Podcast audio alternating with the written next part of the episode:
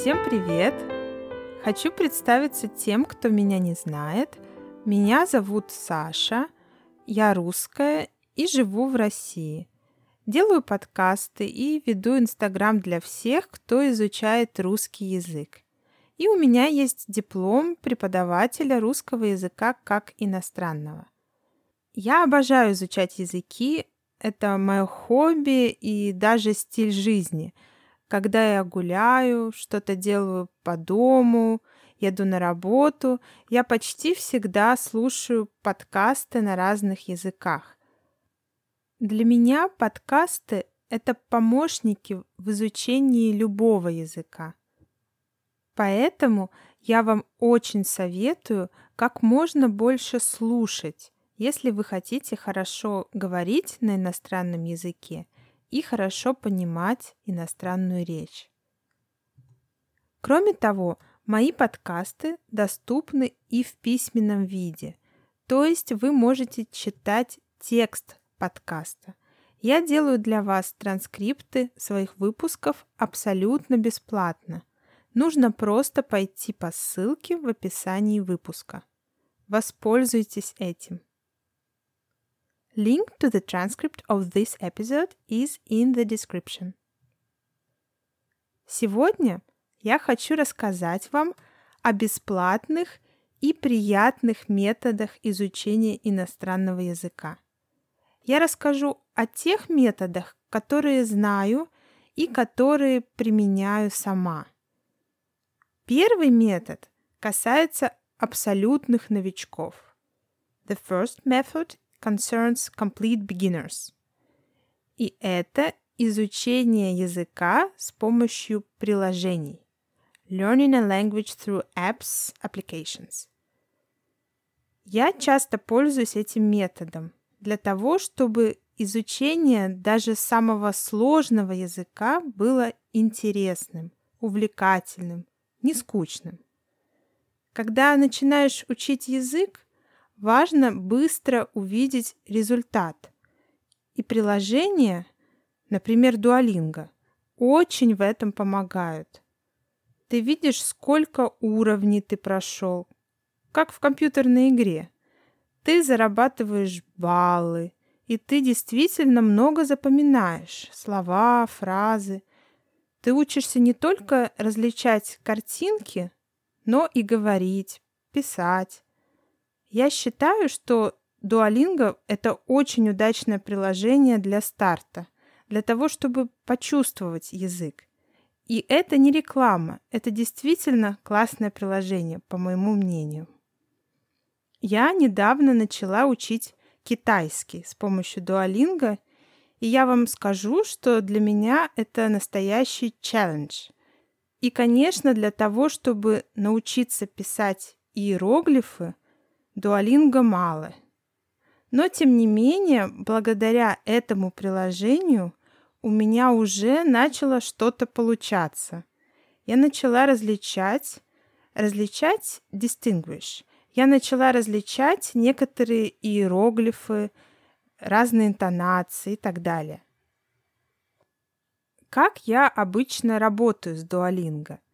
Я занимаюсь каждый день то есть использую приложение каждый день.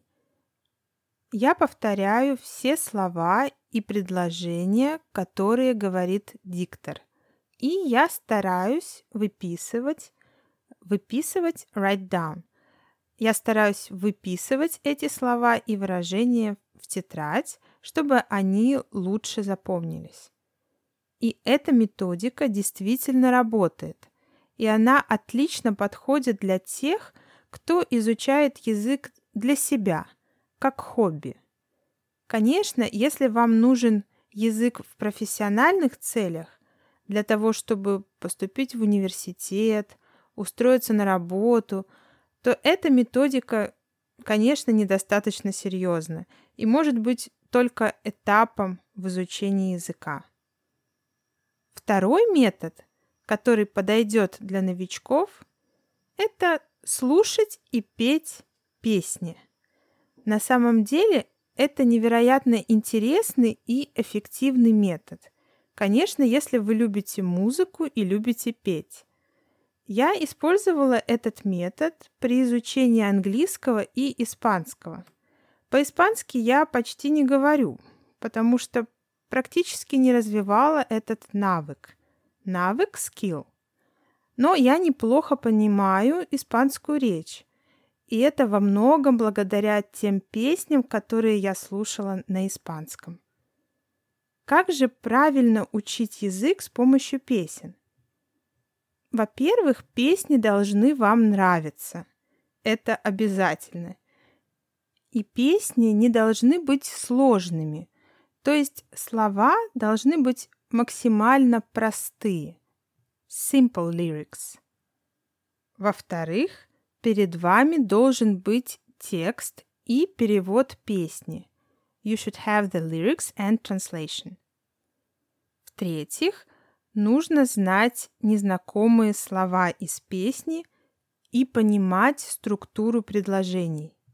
Learn new words from the song and actually you should understand the structure of the sentences. И в-четвертых, нужно петь вместе с певцом, вместе с исполнителем, даже если у вас плохо получается. Ну и в-пятых, если вы много раз будете слушать и петь, то слова песни вы запомните наизусть. You will learn the text by heart. И когда вы будете говорить, общаться на этом иностранном языке, эти фразы и слова из песен будут у вас в голове и помогут вам общаться. Переходим к третьему методу. Мы с вами уже об этом немного говорили в начале. Это изучение с помощью подкастов. Как работает этот метод? Вы слушаете подкаст, читаете транскрипт, переслушиваете подкаст несколько раз и таким образом учите язык. Очень важно слушать как можно больше – но слушать именно то, что вам интересно.